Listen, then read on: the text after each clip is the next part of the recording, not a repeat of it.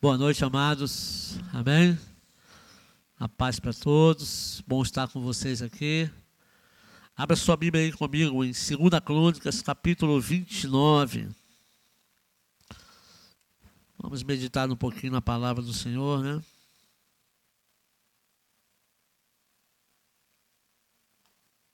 Quinto dia, né?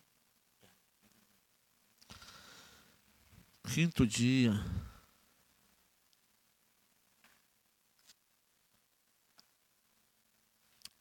Segunda Crônicas 29. Glória a Deus.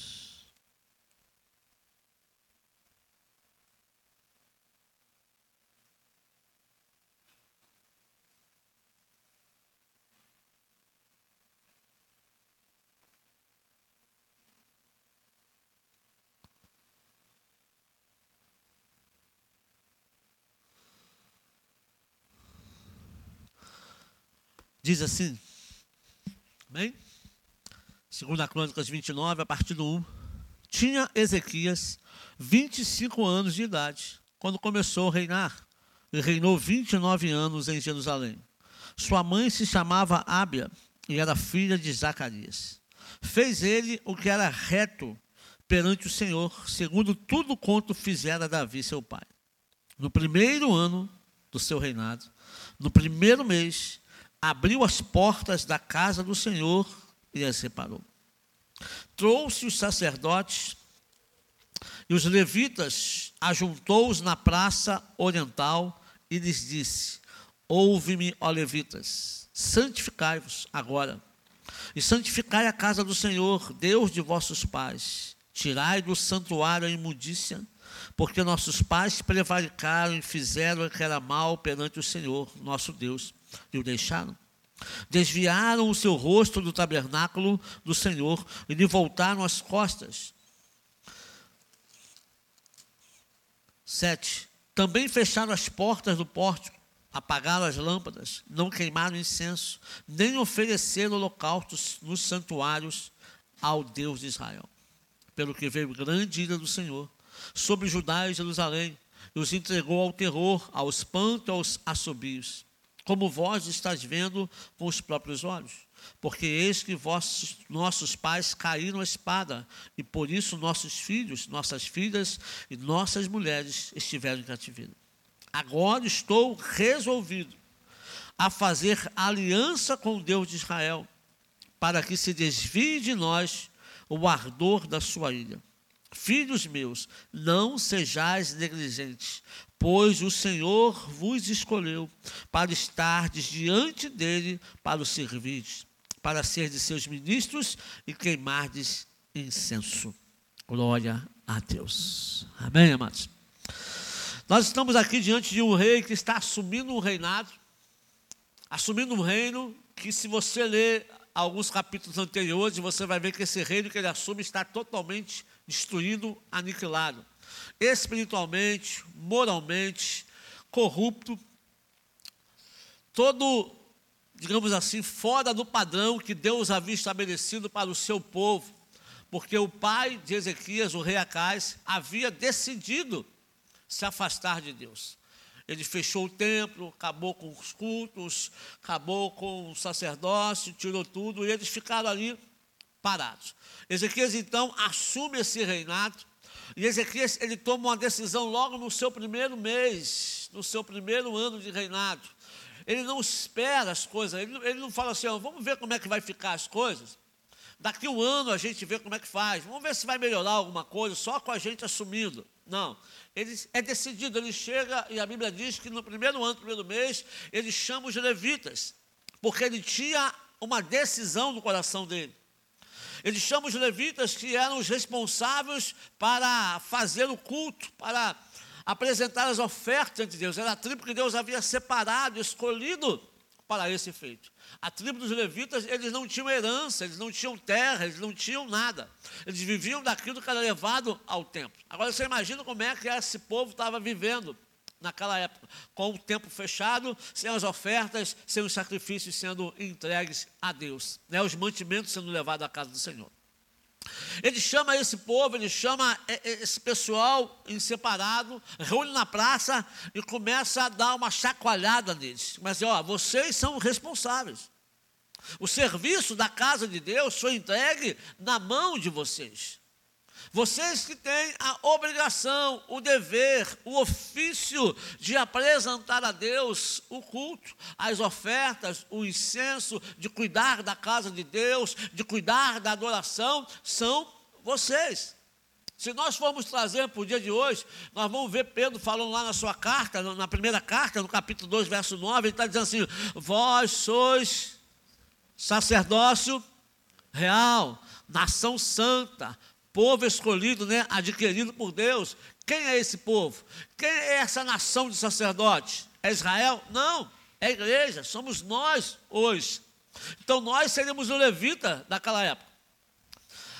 Eu, eu não posso falar assim, ah, o que, você faz? Eu sou levita, não tem mais. Não sou levita, porque eu toco ou canto. Não.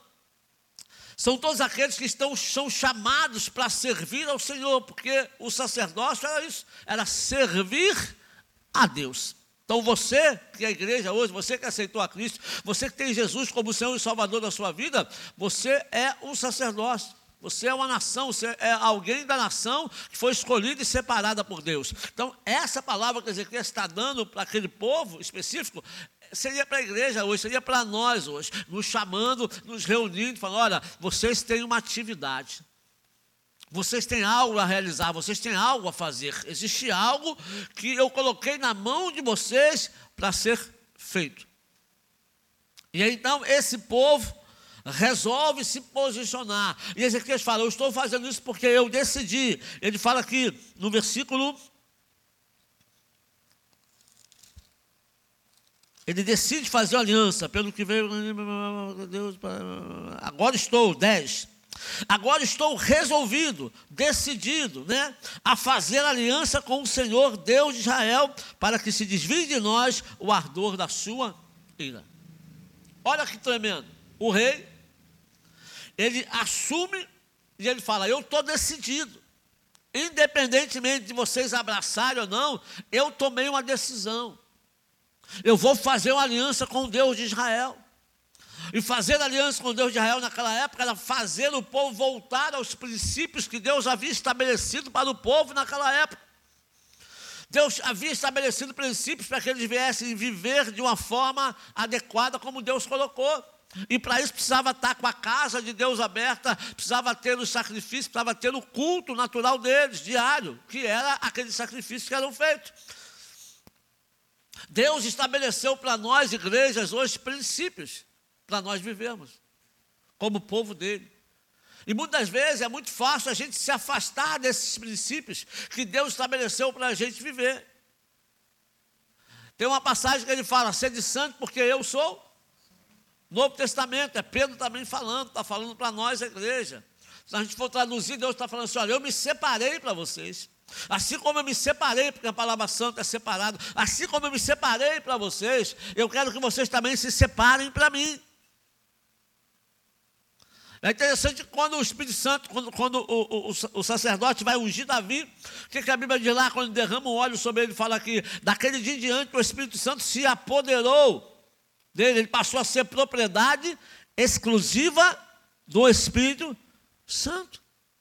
Ah, ele não errou? Não, ele cometeu erro depois desse dia, ele teve falhas, sim. Ele continuou sendo humano. Mas significa para nós que quem tem que guiar a nossa vida agora não somos nós mais, quem guia a nossa vida agora é o Espírito Santo. Paulo escrevendo o Romano, ele fala que todos que são guiados pelo Espírito de Deus, esses são filhos de Deus. Olha só que interessante. Todos que são guiados, todos que são direcionados por Ele, pelo Espírito Santo, são filhos de Deus. Então, filho não é qualquer um. Uma das características é ser guiado, é ser direcionado pelo Espírito. E vamos analisar a nossa vida, para isso que nós estamos aqui. Será que eu sou guiado pelo Espírito Santo? Será que eu deixo Ele me guiar em todas as decisões da minha vida? Ou na maioria delas eu tomo as minhas decisões e peço para que Ele abençoe e aceite as minhas decisões? Quantas vezes Ele já falou conosco, pediu ou nos direcionou para alguma coisa que nós não fizemos porque a gente não queria? fazer. Porque a gente achava que não era aquilo que tinha que fazer. E aí nós fizemos aquilo que nós gostaríamos, aquilo que daria a nós prazer, aquilo que para nós, nosso entendimento, na nossa visão, na nossa compreensão, era o melhor a ser feito. Não sei se aconteceu isso com você, acredito que não, né? Todos que são guiados pelo Espírito Santo são filhos de, de Deus. Quem dirige sabe, o carro tem que estar o quê? Alinhadinho, né? É ruim, você está segurando o volante, o carro está puxando para a direita, você está forçando o volante para a esquerda para ele andar reto. Se ele não estiver alinhadinho. Né? Aí você está alinhadinho, você vira para a direita e o carro vai, te obedece. Você vira para a esquerda, o carro vai, te obedece. Você mantém o volante retinho, ele vai retinho, te obedecendo. É bom demais, não é? Agora, quando você pega um carro que a direção está ruim, está lá, está tudo fora do controle, você, para manter um carro daquele, é uma dificuldade danada, compara isso à sua vida com a direção do Espírito Santo. Nós temos que estar alinhados com Deus. Estar alinhado com Deus significa estar alinhado com a vontade de Deus. E o que Ezequias está fazendo aqui é alinhando a vontade de Deus ao povo, não o povo, não Deus à vontade do povo, mas o povo à vontade de Deus. Ora, onde já se viu o povo de Deus estar com a casa de Deus fechada, não ter culto, eles não adorarem a Deus. Então Ezequias está o quê? Chamando primeiro os responsáveis. Ele não chamou o povo. Ele chama os responsáveis em manter essa casa aberta, em manter essa ligação do povo com Deus. É eles que ele chama e dá uma ordem a eles. E se você ler depois em casa, você continua lendo, você vai ver que eles tomam uma atitude, eles vão purificar o templo, eles vão arrumar os utensílios, eles vão preparar tudo para que a casa de Deus seja aberta. E a casa de Deus sendo aberta, o povo comece a ir adorar a Deus das outras cidades de Israel. Comece a ir para Jerusalém, levar as suas ofertas, apresentar o seu culto, pagar os seus votos e adorarem ao Senhor. E a vida espiritual ali começa a acontecer. E acontecendo a vida espiritual, a vida natural, material, começa a entrar na linha também. Primeiro vem o espiritual, depois o material. A gente não pode cuidar do material primeiro. Se nós não estivermos bem espiritualmente, nós não estaremos bem materialmente. Primeiro temos que estar bem espiritualmente com Deus, porque fomos chamados para estar com Deus. Eu já disse aqui, vou dizer: você nasceu porque Deus tem um propósito na sua vida. A responsabilidade, tanto a sua quanto minha, de propagarmos o Evangelho, de vivermos o princípio, estarmos alinhados com Deus e com o reino de Deus. Nós temos que implantar o reino de Deus na terra, nós estamos fazendo isso. Nós temos que propagar, nós temos que ser diferentes do que o mundo é. São princípios bíblicos. Jesus foi diferente. Os apóstolos foram diferentes. E por isso chamaram tanta atenção. E por isso mudaram tantas circunstâncias, tantas situações. Porque eles entenderam isso e entenderam que eles eram dependentes do Espírito de Deus para fazer isso de ser guiado pelo Espírito Santo. O próprio Jesus Cristo, a Bíblia diz lá em Atos, Deus fala assim, Paulo, é, é, o escritor fala assim: assim como Deus ungiu a Jesus Cristo com o Espírito Santo e poder, para que ele curasse e fizesse obras tremendas. Tanto o próprio Jesus foi dependente dele, quanto eu e você somos dependentes do mesmo Espírito o Espírito Santo. E para nós estarmos nessa ligação com o Espírito Santo, ele nunca vai fazer nada na sua vida forçadamente. Sabe? A gente não pode pensar assim, não, eu sou assim, desse jeito. Se o Espírito Santo quiser, ele entra aqui no meu coração, ele vem na minha vida e me transforma e muda. Nunca vai acontecer isso. Nunca. Quem tem filho? Quem tem filho? Quem tem filho? Se você quiser, tu muda o teu filho? Hã? Não muda, gente. É a mesma coisa. Ainda que ele tenha poder para fazer isso, ele não vai poder, porque deu a você algo chamado livre-arbítrio, você tem o direito de escolha. Por exemplo, você podia estar em outro lugar hoje, não podia? Essa hora? Podia estar em casa, banho tomado, sentado em frente à televisão, tomando um café, comendo uma pizza, um empadão, sei lá, uma coisa dessa aí, né? Fazendo um lanchinho, todo mundo em jejum, né? Tá aí não, já acabou, já entregou, né? Tá? Ih, que maravilha. Cada um no seu, é, então. Mas não tá, você escolheu estar aqui. Nós sabemos a importância do Espírito Santo. Nós sabemos a importância dos princípios de Deus para a nossa vida. Entre saber a importância e viver de acordo com a importância, há uma diferença muito grande de espaço. Por exemplo, todo mundo sabe dos cuidados da saúde. Saber dos cuidados da saúde que a gente precisa ter entre praticá-los há um espaço muito grande. E nós somos responsáveis em cortar esse espaço. Então não adianta eu saber que o Espírito Santo foi enviado para estar comigo. Não adianta eu saber que o Espírito Santo foi ensinado para me ensinar todas as coisas. Não adianta eu saber que o Espírito Santo foi enviado para me fazer lembrar todas as coisas. Não adianta, isso não vai me ajudar. Se eu não me submeter a Ele de livre e espontânea vontade. E se submeter ao Espírito Santo de livre e vontade significa que você vai abrir mão do seu querer e da sua vontade, muitas das vezes, mais de 90% das vezes, das situações, até a gente ter um coração moldado segundo o querer dele, ele vai dizer para a gente assim: não é por aí, é por aqui. E você vai falar, mas eu não quero ir por aqui. Aqui tem humilhação, aqui tem isso, aqui tem confronto. Eu quero ir por aqui, porque por aqui não tem nada disso, eu vou chegar aqui também. E ele vai falar assim: não, mas não é por aí. Você até pode ir por aí, mas esse não é o caminho. E aí eu e você vamos teimar e vamos por aqui. E nós vamos chegar aqui. E aquele confronto, ele vai estar aqui ainda, a gente vai ter que passar por ele. Significa que você não contorna aquilo que o Espírito Santo tem para fazer na sua e na minha vida, para nos preparar e nos moldar da forma que Ele quer nos moldar. Você acha que Ezequias chegou nessa conclusão à toa? Ele teve um pai que, pelas contas, reinou durante 16 anos, que ele já era um jovem para adolescente. Ele viu muitas das coisas ruins que o seu pai fez. E o pai com certeza falava: Olha, você vai ser o próximo rei. Você vai assumir isso aqui. Não dá mole para o povo. Se você der mole para o povo, o povo engole o seu reinado. Seja duro com o povo. Deus não serve para nada. Por isso que eu mandei fechar a casa de Deus. Ezequias cresce com essas orientações. Mas interessante, como que ele resolve então no primeiro ano, no primeiro mês, mudar a situação? Ele não recebe a herança do pai. Ele fala: Não, eu não quero essa herança maldita, eu vou mudar essa situação. Por quê? À toa? Não.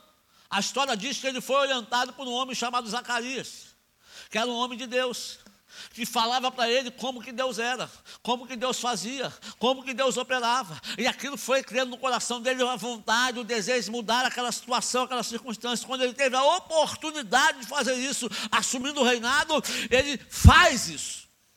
Ele dá o primeiro passo. Sozinho ele não podia fazer, mas ele dá o primeiro passo, ele convoca o povo, ele chama o povo para voltar para Deus. Ele chama o povo, vamos olhar para o nosso socorro, vamos olhar para aquele que é o nosso ajudador, vamos olhar para aquele que é o nosso refúgio. Nós enviamos os olhos dele, nós nos afastamos dele, vamos voltar, ele está pronto para nos receber. E o povo então começa a voltar, e a situação da cidade, do povo de Jerusalém, de Israel, começa a mudar da noite para o dia. Muda tanto, muda tanto, muda tanto, que o rei é obrigado a falar assim: ó, fala para o povo parar de trazer oferta, não tem mais aonde botar. Fala para eles pararem de trazer mandimento, nós não temos mais depósito para colocar essas coisas. Vieram muitos, nós estamos abarrotados, vai estragar, para de trazer.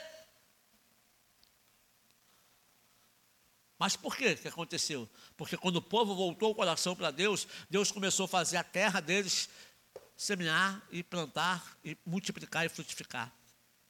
Deus começou a fazer o trabalho da mão daqueles homens prosperar, crescer, abundar. Sabe, quando nós voltamos para Deus e nós estamos na direção de Deus, nós trabalhamos menos. Nosso trabalho rende mais. As coisas acontecem. Não quer dizer que não vai ter resistência. Não, não, a resistência sempre vai existir, porque você tem um inimigo, eu tenho um inimigo, ele sempre vai estar contra nós.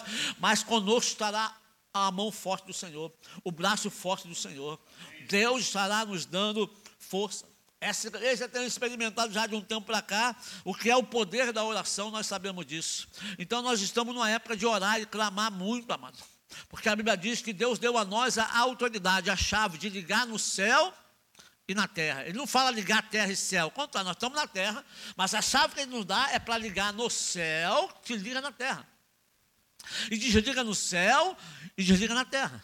Essa autoridade ele deu à igreja, a nós. E quando nós estamos em comunhão, num único propósito, com um só coração, com uma só intenção, a nossa oração chega no céu e liga, e acontece aquilo que nós oramos e pedimos ao Senhor.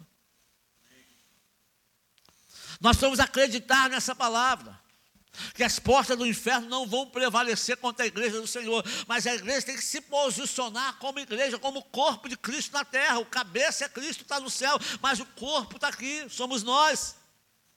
E o corpo tem a mesma autoridade que a cabeça tem.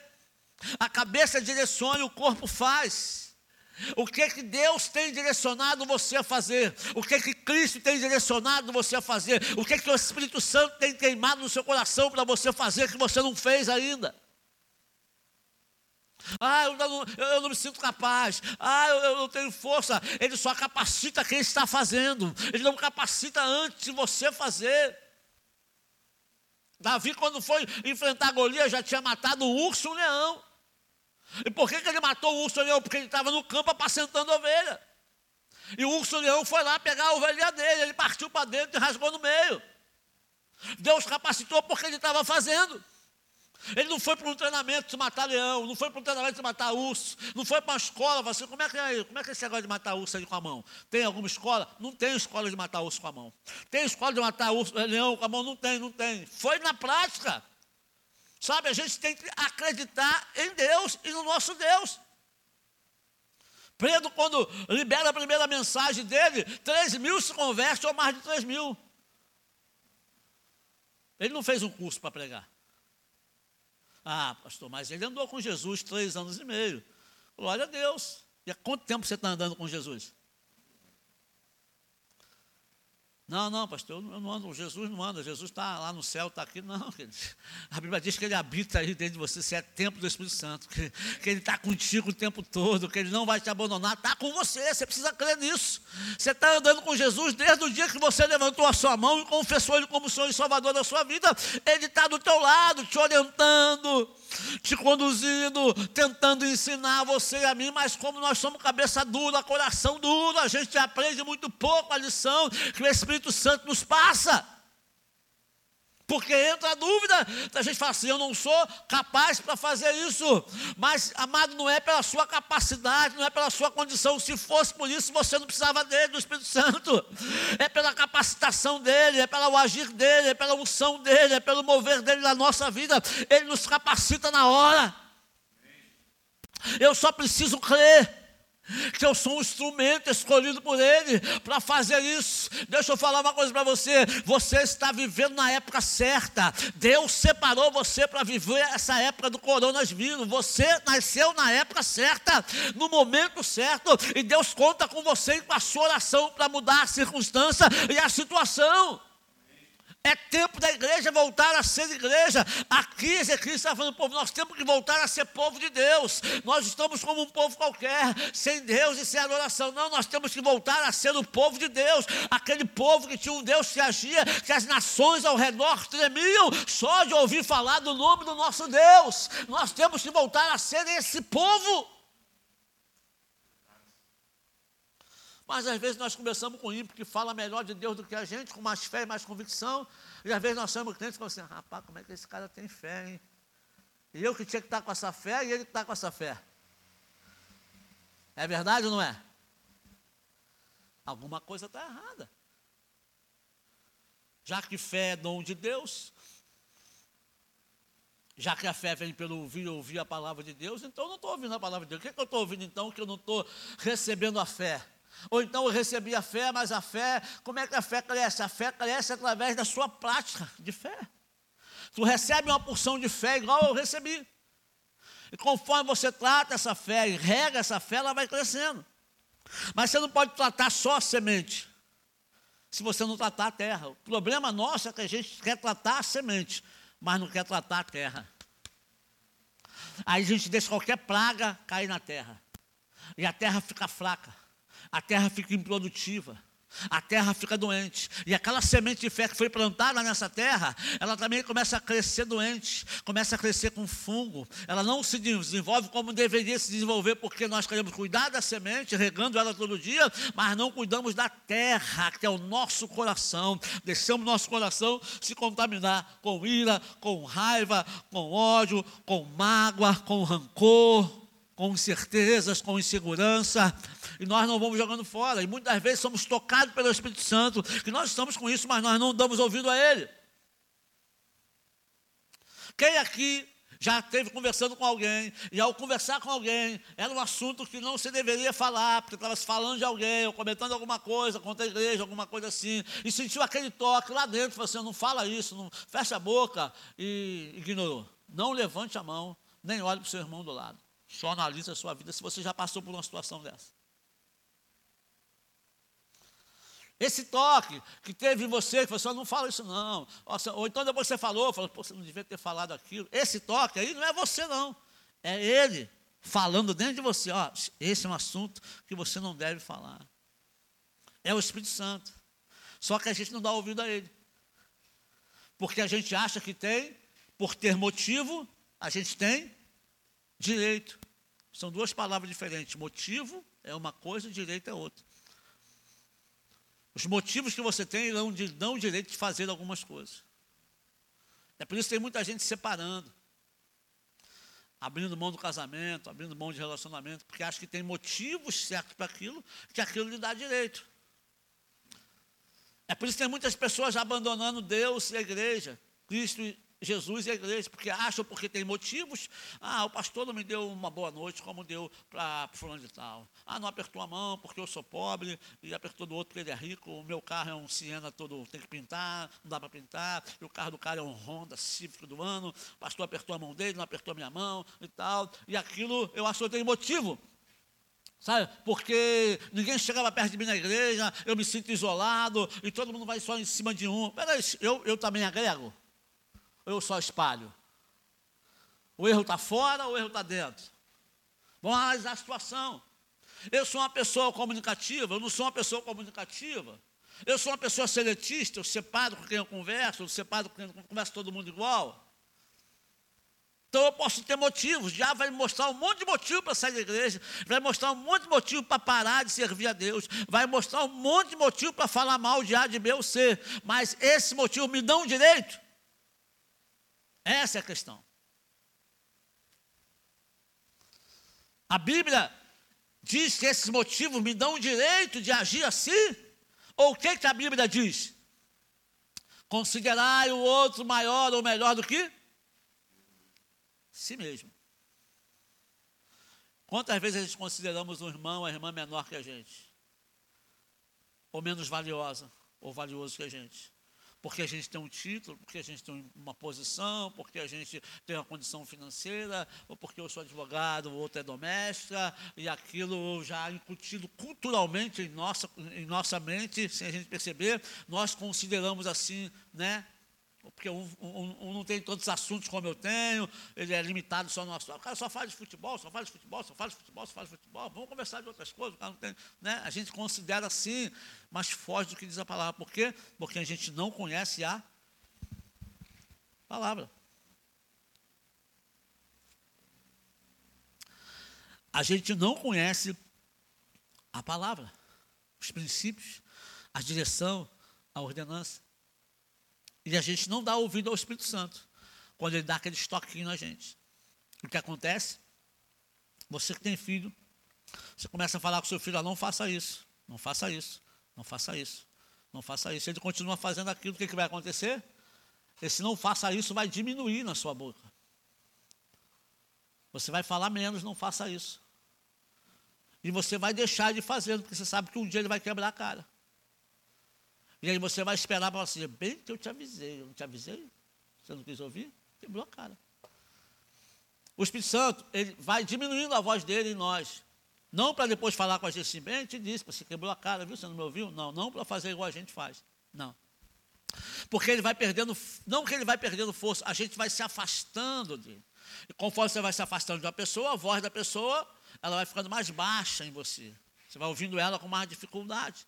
Ele continua ali no mesmo lugar, mas você vai se afastando dele. Pastor, como se ele habita em mim? Sim, ele habita em você, mas você vai se separando do domínio dele, da ação dele. Quando na verdade a gente tem que se aproximar mais dele, não se afastar. E a gente acha que ele que vai se aproximar de nós, ele que tem que se aproximar de nós, ele que tem que vir. Não, amado, ele já veio. Tudo que ele tinha que fazer, ele já fez. Agora cabe a mim fazer a minha parte.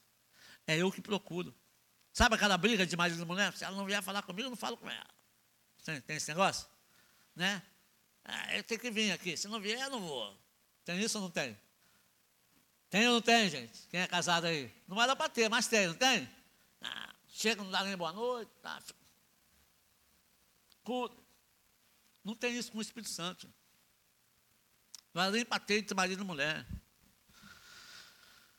Com o Espírito Santo, tem de você se aproximar, ele sempre vai estar ali para te orientar e te dizer o que, que eu tenho que fazer. Nós acertaríamos muito mais na nossa vida se a gente desse mais ouvido ao Espírito Santo. Erraríamos menos, sofreríamos menos e acertaríamos mais o alvo. Se nós ouvíssemos mais o Espírito Santo.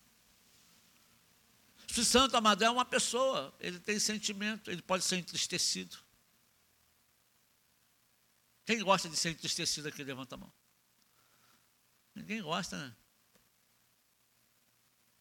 Quem gosta de ser presenteado aqui, levanta a mão. Todo mundo gosta de receber um presentinho, né? Ah, é bom, né? Espírito Santo, amado, ele é uma pessoa. Hoje nós temos o privilégio que o pessoal da época de Ezequiel não tinha, de ter ele habitando conosco, nos orientando o tempo todo, nos guiando o tempo todo.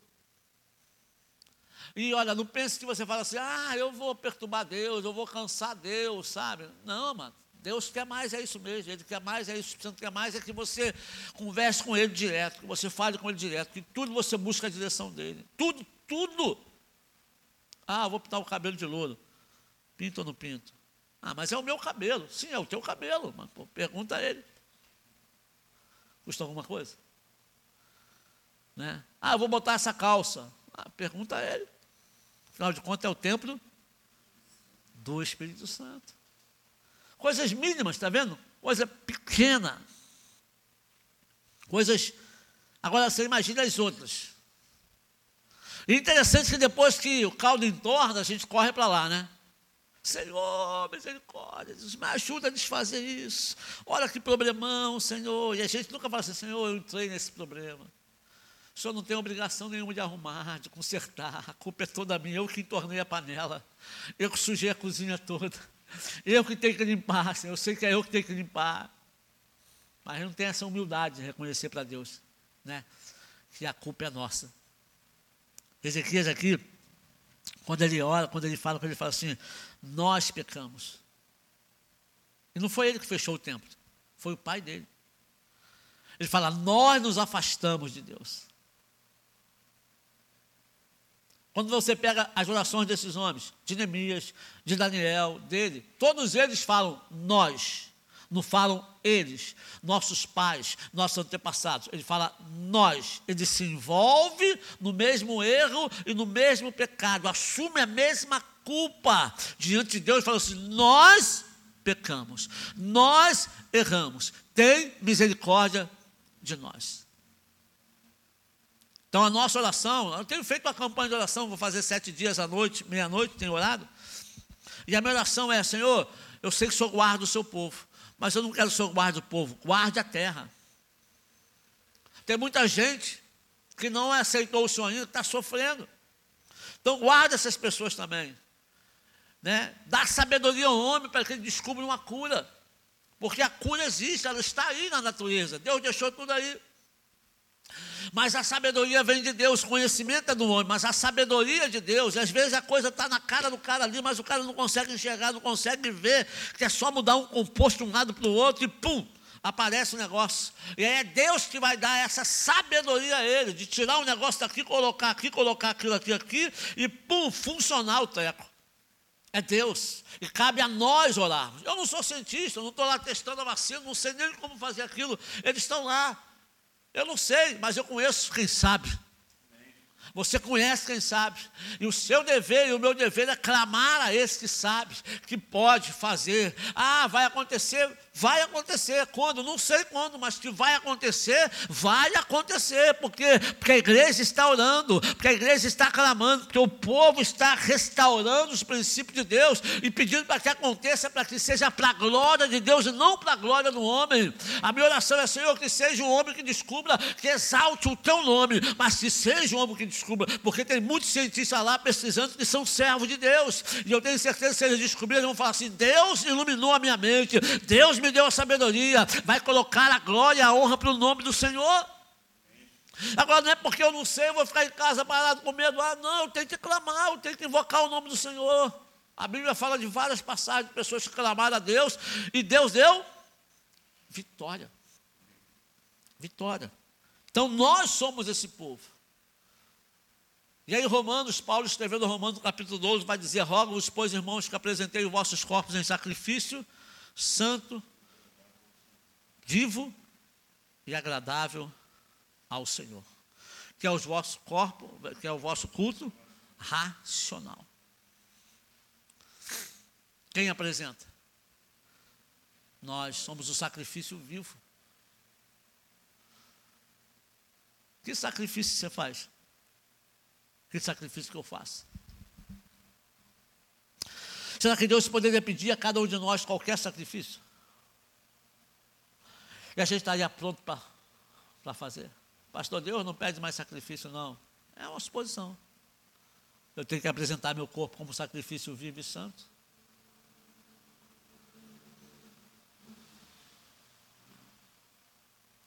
Pode pedir qualquer coisa Deus que eu estou pronto, será?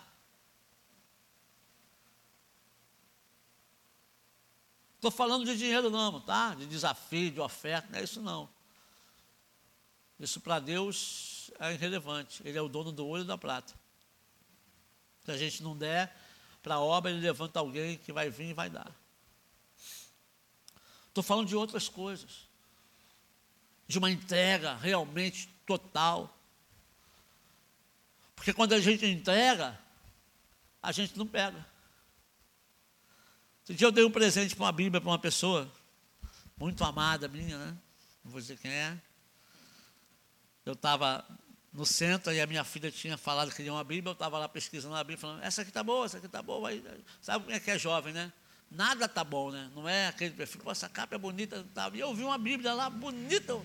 Aí eu vi, pô, é, Ferreira corrigida, né? Falei, pô, essa aqui ela gosta, né? Não é a filha, é a esposa. Falei, ela gosta dessa aqui. É igual a versão que ela tem. A dela, a capinha está ruim, então vou comprar essa para ela. Comprei, pô, comprei uma para ela, uma para cada gêmeas, né? E da adulta mesmo não comprei. Falei, ah, pesquisa no site aí, compra, depois eu pago você o que você quiser. E levei para casa. Botei uma Bíblia para cada um. Duas na sala para as crianças e uma no quarto, em cima do travesseiro da, pastor, da Flávia. Aí, ganharam a Bíblia e tal. Ela falou, essa é para mim? Essa é a Bíblia? Eu falei, é, ó, se for para mim, eu vou doar. Ela falou assim, a Flávia. Aí na hora, lá dentro, né, já deu um, um aperto, né? Mas na hora eu falei assim, não é minha, mas é dela. Eu dei a ela. Se ela quiser doar, é dela. Né? E ela realmente pegou, abriu, olhou. E tem um garoto que a gente cobre lá, que está ajudando a menina e precisava de uma Bíblia. E ela foi, pegou aquela Bíblia e pff, despachou para a menina. Amém. Eu dei para ela. O problema é que a gente dá para Deus e a gente quer controlar o que Deus vai fazer com aquilo que a gente dá para Ele. A gente coloca na mão do Espírito Santo para fazer as coisas, ou a gente se coloca na mão do Espírito Santo para fazer a coisa, só que a gente quer que faça o Espírito Santo, mas ó, você faz assim, ó, ó você me leva para aqui desse lado aqui, ó, eu quero desse jeito. Não, amado, é ó, toma e ele faz como ele quer. Essa é a entrega verdadeira. Nós estamos prontos para essa entrega. Nós estamos prontos para pagar o preço, não para a nossa salvação, mas para glorificar Jesus na nossa vida com as nossas atitudes, de melhorarmos a cada dia para refletirmos Deus em nós, Como Israel, naquela época, ao abrir, ao abrir a casa de Deus, retornar o culto, estava mostrando para as nações ao redor que Deus era Deus. E esse papel de mostrar Deus para a sociedade hoje é nosso. E apresentar o corpo em sacrifício vivo significa muitas vezes você ser excluído de alguns convívios por causa dos seus princípios bíblicos.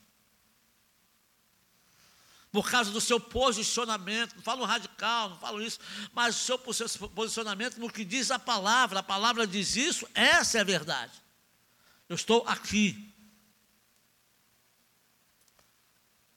Há um preço a pagar, não para ser salvo. O preço da salvação foi pago na cruz do Calvário, ninguém podia pagar.